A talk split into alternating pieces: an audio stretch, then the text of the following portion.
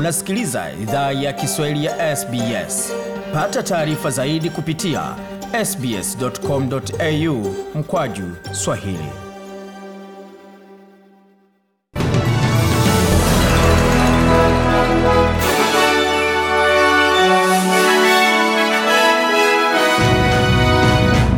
Wasikiliza idhaa ya Kiswahili ya SBS na hii hapa ikiwa ni taarifa kamili ya habari. Viongozi wa kiasili katika kanda ya magharibi ya New South Wales wanaomba msaada wakati kesi za COVID-19 zinaendelea kusambaa ndani ya jamii. Zaidi ya kesi elfu moja mia mbili zimerekodiwa jimboni humo leo Jumapili 29 Agosti, pamoja na vifo sita vya ziada katika kijiji cha Wilkenia. Takriban asilimia 11 wakaaji ambao wengi wao ni wa Kiaboriginal kwa sasa wameambukizwa na virusi hivyo. Baadhi ya wakaaji ambao wameambukizwa wanapiga kambi nje ya nyumba zao kwa ajili ya kuepuka kusambaza virusi hivyo kwa wanafamilia ambako kuna watu wengi manyumbani. Daktari Peter Maluf kutoka baraza la Kiaboriginal la utafiti wa afya na matibabu la New South Wales amesema msaada wa ziada unahitajika. really managing Anasema hatusimamii vizuri ustawi wa kijamii na kihemko wa watu ndani ya jamii. Kwa hiyo tunastahili kutoa msaada wa kisaikolojia licha kuwa tunasimamia vizuri maswala ya chanjo. Asilimia 65 ya wakaji wanaostahiki kwa sasa wamepata dozi ya kwanza ya chanjo ya COVID na asilimia 35 yao wamepokea chanjo kamili jimboni New South Wales na wawakilishi kutoka Queensland na New South Wales wamekutana hii leo kujaribu kutatua mvutano unaohusu mpaka unaochangiwa na majimbo hayo mawili. Jimbo la Queensland limeweka vizuizi vigumu vya mpaka dhidi ya New South Wales kama jibu kwa mlipuko wa COVID jimboni humo, na ni kundi dogo tu la wafanyakazi muhimu ambao wanaweza vuka mpaka kwa sasa, ila majimbo hayo mawili hayajaweza fikiana kuhusu msimamo wa ukaguzi wa mipakani. Kiongozi wa jimbo la Queensland Anastasia Palaszczuk amesema kwamba mpangilio wa mpakani utarahisisha maisha kwa jamii zinazoathiriwa kwa hali hiyo. It's not extending the border, it's about making it easier for those communities to. Anasema si kuongeza mpaka, ni kurahisisha hizo jamii ziendelee kuishi pamoja. Natumai serikali ya New South Wales itaweza shirikiana na serikali ya Queensland kwa sababu familia zinaathirika, na tunanyosha mkono wa ushirikiano kwa New South Wales sasa kuona kama watajiunga nasi, Bi alisema. Tukisalia jimboni humo, Queensland imerekodi kesi moja ya COVID hii leo inayoungwa na mlipuko wa Indoropili. Na tukisali, tukivuka mpaka tuelekee jimboni Victoria ambako maafisa wa afya wana wasiwasi kuhusu idadi ya vijana ambao wameambukizwa COVID-19 jimboni humo. Makatazo ya jimbo hilo yataongezwa zaidi ya tarehe 2 Septemba kama ilivyokuwa imeratibiwa kwa sababu ya ongezeko ya maambukizi 92 kufikia hii leo Jumapili 29 Septemba. Takriban kesi 500 kati ya takriban kesi 800 za COVID ziko katika vitongoji vya kaskazini Melbourne na vitongoji vya magharibi.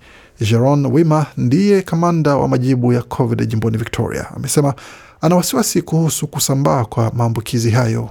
We have 300 people under the age of 20 in our 773. Anasema tuna watu ambao ni mia tatu na wana miaka chini ya ishirini katika kesi mia saba sab- sabini na tatu tunazoshughulikia. Kwa hiyo kuna idadi ya watu mia sabini na moja wenye chini ya miaka kumi na idadi ya watu mia thelathini na moja wenye kati ya miaka kumi hadi kumi na tisa.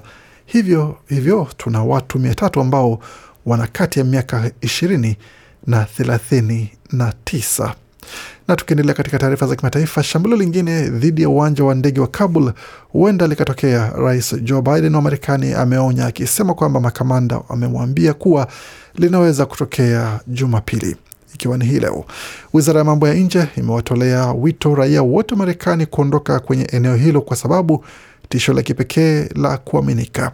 Marekani inaendelea na shughuli ya uokoaji, lakini vikosi vya mwisho vya Uingereza, wanadiplomasia na maafisa kwa sasa wameondoka Kabul.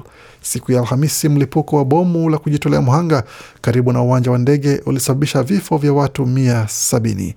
Tawi la kieneo la Islam, Islamic State katika jimbo la Khorasan ama ISK lilidai kuhusika na shambulio hilo. Na barani Afrika, serikali ya Botswana imetoa uhakikisho kwa wahamiaji wasio halali nchini humo kuwa watapatiwa chanjo ya COVID-19 licha ya hapo awali baadhi yao kurejeshwa bila ya kupatiwa chanjo hiyo. Serikali ya Botswana imesema kwamba maelfu ya wahamiaji wasio na nyaraka halali hawataachwa katika mpango maalum wa kuwapatia watu chanjo ya COVID-19. Ahadi hiyo ilitolewa huku kukiwa na ripoti kuwa baadhi ya wahamiaji walikataliwa kupewa chanjo kwenye vituo ambavyo vinatoa huduma hiyo. Maelfu ya wahamiaji wasio na nyaraka halali kuishi nchini Botswana wanasema hawakupatiwa chanjo walipofika kwenye vituo ambavyo vimetengwa kwa ajili ya utoaji wa chanjo, lakini waziri mdogo wa afya Sitomo Leletisiwe ameliambia bunge la taifa Ijumaa kwamba hakuna mtu akiwemo mhamiaji ataachwa katika programu ya utoaji wa chanjo COVID-19 nchini humo. Nam, tukiendelea na makala ambayo tumeandalia kwa sasa, tutazame hali inavyoendelea katika michezo, tukianzia katika michezo ya Olimpiki ya walemavu ambako Mwaustralia ambaye pia ni bibi Sarah Edmiston ameonyesha kwamba umri wala miaka si kizuizi kwa mafanikio na ushindani kwa kujinyakulia medali ya shaba katika mechi ama michezo ya discus ya kurusha discus, ambapo alipata, ilikuwa ni mara yake ya kwanza kushiriki katika michezo hiyo ya Olimpiki. Bibi huyo mwenye umri wa miaka 45 ameweza kujionyesha umahiri wake pamoja na kuweza kuingia kwenye, panda kwenye jukwaa kupokea medali yake ambayo ilikuwa ni katika kurusha kipindi hicho kwa umbali wa mita 37 na nukta 85. Bi Edmison alivunja mguu wake akiwa akifanya katika ajali ya mchezo wa kuteleza majini mnamo mwaka 1900 na tisini na nne. Tukiendelea na taarifa zingine za michezo ambazo tumeandalia kwa sasa katika jedwali ama katika meza ya medali, China inaongoza kwa medali zikiwa ni mia na moja, Uingereza 59 wakati Urusi ni 51, Marekani 37, Australia ni nane ikiwa na medali 36. Tukitafuta Waafrika wako wapi kwa sasa? Wako katika nafasi ya 27 ambapo Nigeria ina medali nne wakifuatwa na Afrika Kusini katika nafasi ya 29 wakiwa na medali mbili, Algeria 32 katika medali zikiwa ni saba ambazo wamejizolea.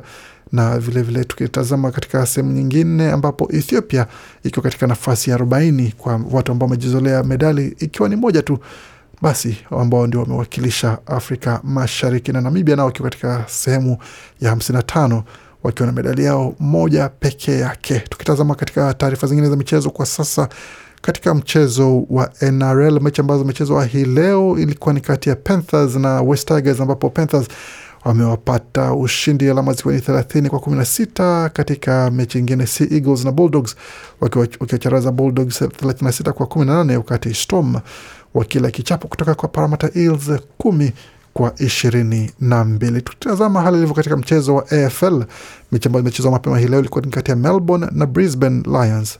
Brisbane Lions wakikubali kichapo cha alama zikiwa ni 93 kwa 60, wakati Sydney Swans wakipata kichapo chembamba kutoka kwa majirani wao wa Greater Western Sydney Giants, alama zikiwa ni sabini na nne kwa sabini na tatu. Tukiingia katika michezo ya ligi kuu ya Uingereza ambapo mechi ambazo zilichezwa alfajiri ya leo ilikuwa ni kati ya Liverpool na Chelsea ambayo ilimalizika kwa sare ya kufungana moja moja. Aston Villa na Brentford wakichangia alama vilevile vile, moja moja. West Ham wakiendelea kuwa katika nafasi ya kwanza katika ligi kuu ya Uingereza licha ya kuchangia sare ya kufungana magoli mawili kwa mawili dhidi ya Crystal Palace. Norwich City wakakula kichapo cha magoli mawili kwa moja kutoka Leicester City, lakini hali ilikuwa si hali wakati Arsenal ilipomenyana na Manchester City ambapo tunasikia kwamba bando ya 5G imetolewa kwa upande wa Arsenal licha ya kuwa na matumaini kwamba huenda wakapata ushindi ama wakapata mchezo mzuri baada ya kuwazaba West Brom magoli masita kwa sufuri, lakini basi anasema anayewindwa ndiye akawa kuwindwa. Sasa anayewinda akawindwa katika uwanja huu wa Etihad ambapo kichapo kilitolewa kibaya ama kichapo cha umbwa msikitini kama wanavyosema kwingineko.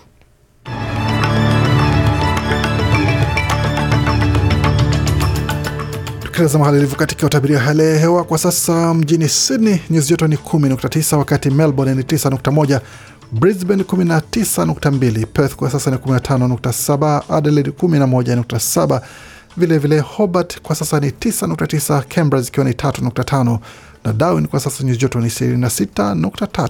Kufikia hapo ni mwisho wa taarifa habari ambayo tumeandalia. Bakia nasi kwa makala mengine manakujia kutoka studio zetu za SBS.